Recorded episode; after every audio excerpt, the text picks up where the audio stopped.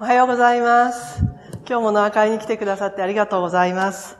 私は今年初めてノア会でここに立ちますので、今年もぜひノア会をよろしくお願いします。そして今年の始まりは、我が家はこれでした。1月1日に嵐の DVD が届いたんですね。もう年末年始、ただでさえ嵐はテレビにいっぱい出たんだけれども、その上 DVD も届いて、楽しい年末年始を過ごすことができました。さて、来週の16日は神奈川県では公立高校の受験日だと聞いています。それぞれの受験生にふさわしい進路が与えられるように毎日お祈りしています。そして16日には私にとっても大事な日です。16日から嵐のコンサートツアーの申し込み受付が始まります。応募期間が3月4日まであるんですけれども、やはりこう忘れないように応募しないとって思う緊張感があります。そしてですね、今回からついに顔認証システムが導入されることになりました。もう転売とかオークションで嵐のチケットのこう不正なやり取りが後を絶たないために、チケットの申し込み、ライブの参加ともファンクラブメンバーに限定されてしまいました。これまでは同伴メンバーは、あの、ファンクラブメンバー以外でも入れたんですけれども、それができなくなりました。申し込みの時に自分の写真を添付しないといけないというルールが加わったんです。当たった場合には入場するときに申し込み時の写真と照合されることになってます。まさかこう顔の良し悪しで当落は決まらないとは思うんですけれども、顔写真を送ったわ、落選したわではこう踏んだり蹴ったり感が余計強くなるような気がします。少しでも良い写真をと思って土曜日の写真を送ることにします。なぜ土曜日かは後で お伝えします。そして今日も実は私だけには特別な日なんです。息子が26歳を迎える誕生日です。えー、そして26日になった翌日、土曜日ですね。明日、彼は結婚をします。この場所で結婚式を挙げます。息子は私にとって初めての子供でしたので、こう、いろんなことを経験させてくれました。親にとって初めての子供は、新しい経験からの刺激をくれます。2番目から後の子供は経験済みの余裕をくれるような感じがします。息子とはたくさんの思い出があります。けれども、あまり思い出さないようにしています。思い出したら泣いてしまうんじゃないかなって心配になるからです。私、あなたの結婚式で泣いてしまうかもしれないなと息子に言うと、自分も泣くかもしれないと息子が言ったので、びっくりしてしまいました。何でも息子は年を取って類線が弱くなったそうです。おじいさんみたいな息子なんです。そして息子が結婚するということはもう一つ大事な意味があるんです。それは私が姑になるということです。もう信じられません。ホームドラマなどではいつもお嫁さんに意地悪をするお姑さんが多く、私はいつもお嫁さんの立場でひどいなと思って見ていたのですが、まさか自分が姑になろうとはという感じです。お嫁さんに意地悪をするつもりは全くないんですけれども、お母さん、あ、まあ、この間、この場合は義理の母と書きますね。お母さんってちょっと嫌かもって思われることはこれからたくさん出てくると思います。私は Facebook をしていません。今後もしないと思います。実は息子と結婚される方は Facebook をよく更新されるようで、時々他の方からその話を聞きます。もしも私が Facebook を始めたら彼女はお母さんに友達申請をこちらからしなければならないかしらと余計な気を使うかもしれません。また Facebook で友達になったらなったで今度はアップする写真に気を使うことでしょう。私が、あら、この間はこんなところに行ってこんなことをしたのね、などと素直に感想でも言おうものなら、お母さんに嫌味を言われたと誤解されかねません。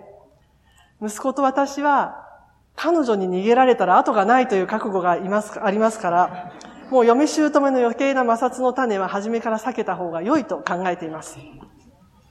昔、関白宣言という歌を歌った歌手がいました。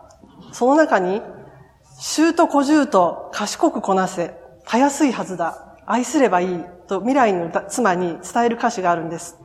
その時私は、たやすいだと？愛するということがどれだけ大変なことか分かっていないと無駄な怒りを覚えました。ですから今日はいろんな意味で愛、ラブについて皆さんと考えてみたいと思います。今日はコリントの信徒への手紙を司会の方に読んでいただきました。コリントとは、現在のギリシャにあった土地の名前です。手紙を書いた人は、パウロという人物でした。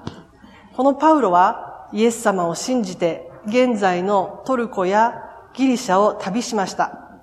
イエス様のことを伝えて信じる人たちをたくさん起こしました。そして各地に教会を作っていきました。その教会の一つがコリントにありました。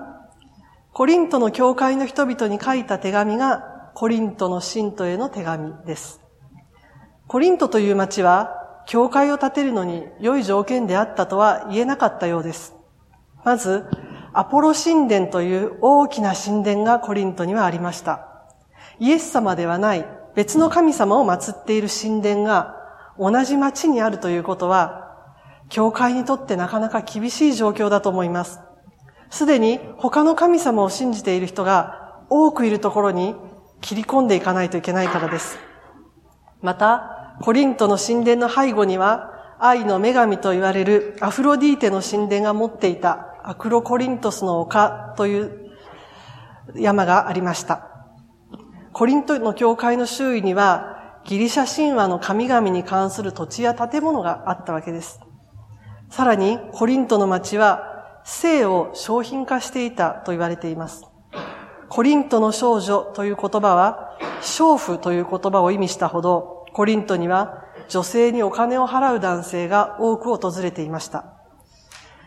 そのような土地に建てられたコリント教会には、イエス様のことをお伝えするための働きがいはたくさんあったと思います。周りはまだイエス様のことを知らない人たちでいっぱいで、女性を食い物にするような風紀の乱れ方をしている土地です。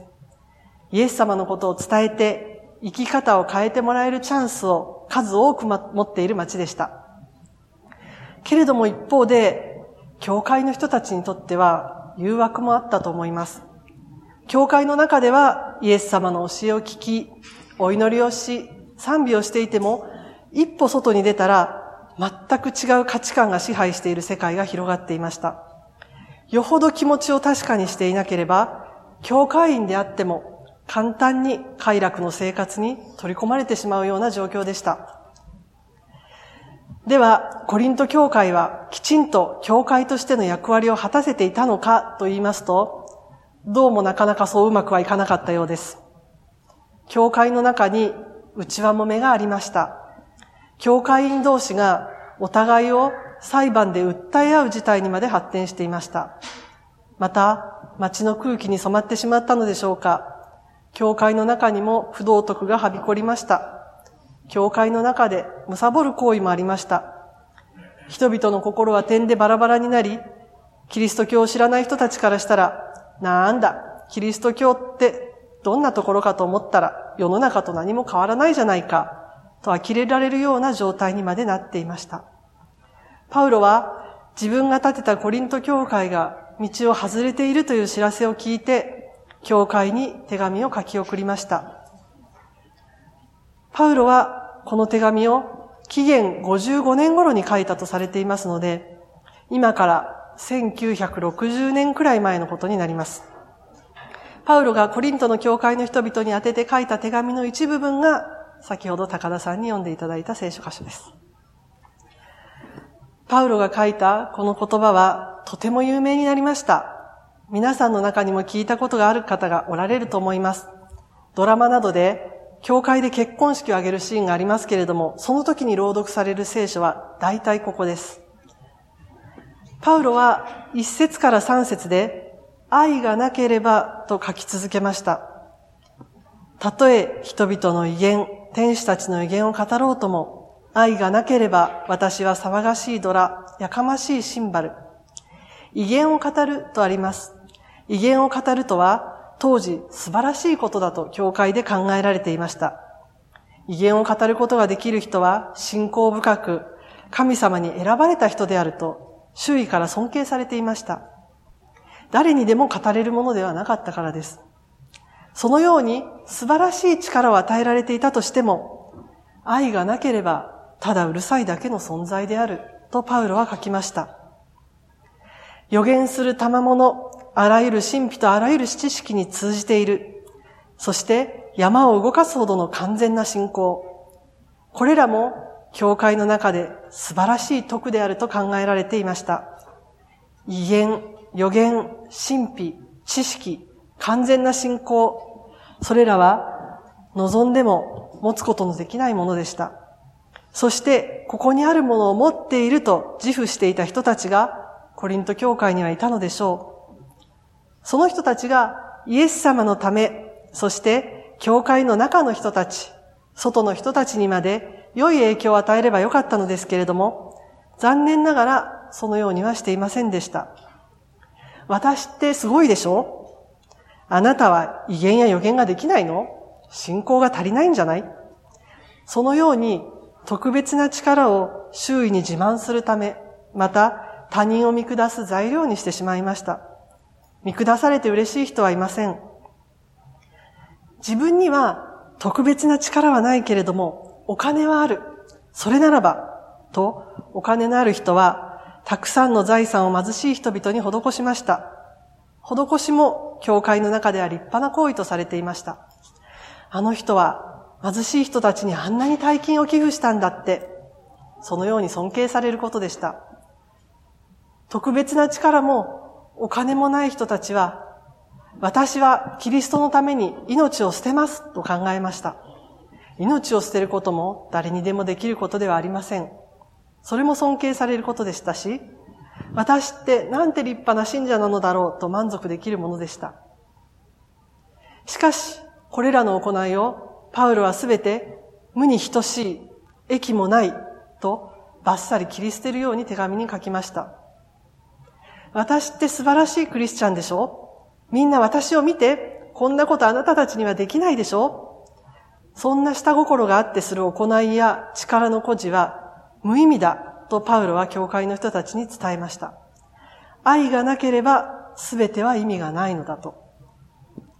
確かに自慢とか見下し、自己顕示や自己満足に愛はありません。そこにあるのは自分の存在だけです。人のことなんて二の次、私が一番という思いが隠れています。では、愛って一体何でしょうか？現代でも愛という言葉は数多く使われています。音楽を聴いても、本を開いても、ドラマを見ても愛だらけです。もしも皆さんが国語辞典を書く人になったとして、愛という言葉を解説してくださいと頼まれたら、どのように書きますか？広辞苑を調べてみました。実に8項目も書かれていました。少しご紹介します。1番、親兄弟の慈しみ合う心、人間や生物への思いやり。2番、男女間の相手を慕う情。恋。3番、可愛がること、大切にすること。4番、好むこと、めでること。5番、愛嬌、愛想。6番、惜しむこと。7番、愛欲、強い欲望。最後の一つは後にしますけれども、どうでしょうか広辞苑第5版2005年の愛の定義です。パウロからだいたい1950年後の文です。パウロは4節から7節で愛はと書きました。書かれていても書かれていなくてもすべて主語は愛です。忍耐強い、情け深い、妬まない、自慢しない、高ぶらない、霊を失わない、自分の利益を求めない、苛立たない、恨みを抱かない、不義を喜ばない、真実を喜ぶ。すべてを忍ぶ。すべてを信じる。すべてを望む。すべてに耐える。目を引くのは忍耐で始まり、忍耐で終わっているところです。愛は忍耐だと最初に挙げていて、終わりにはすべてに耐えるとまた忍耐を書いています。忍耐。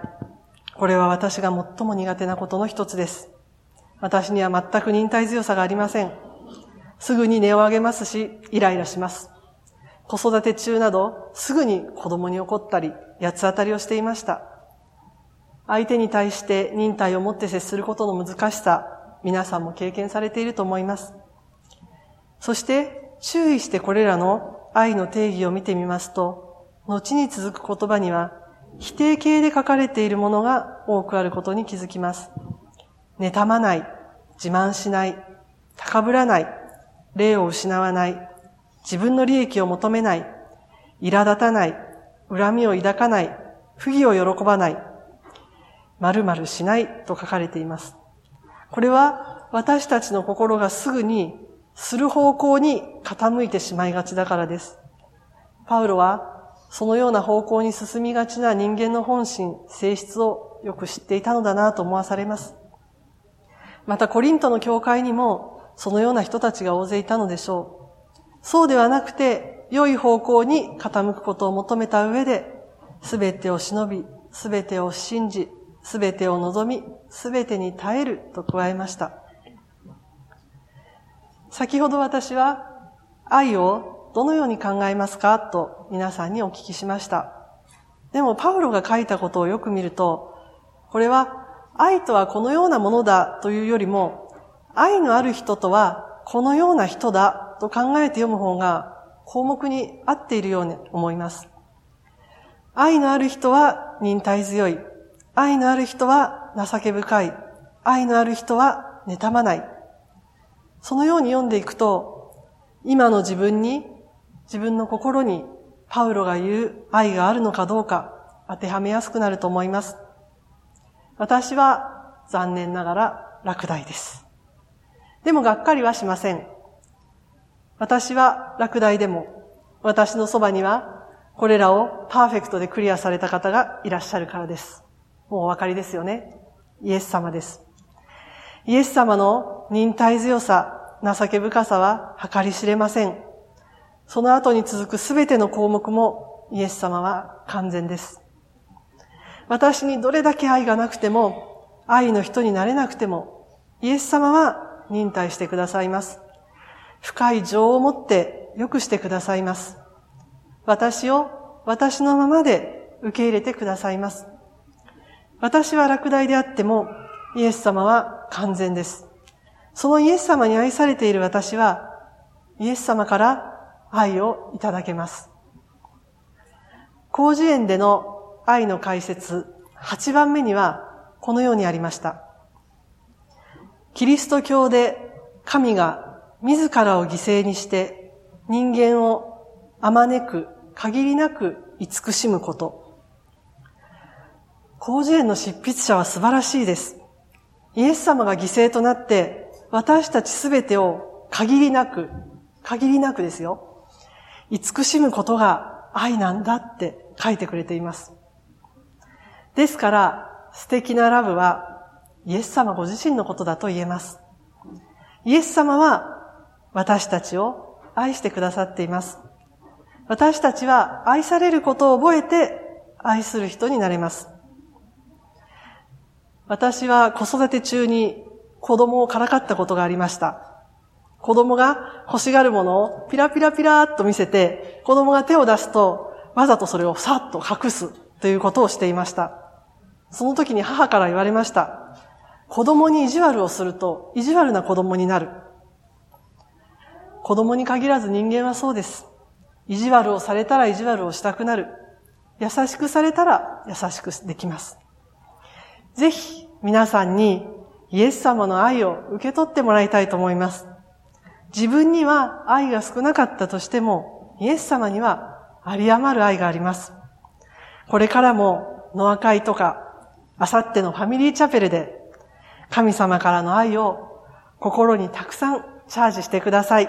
お祈りします。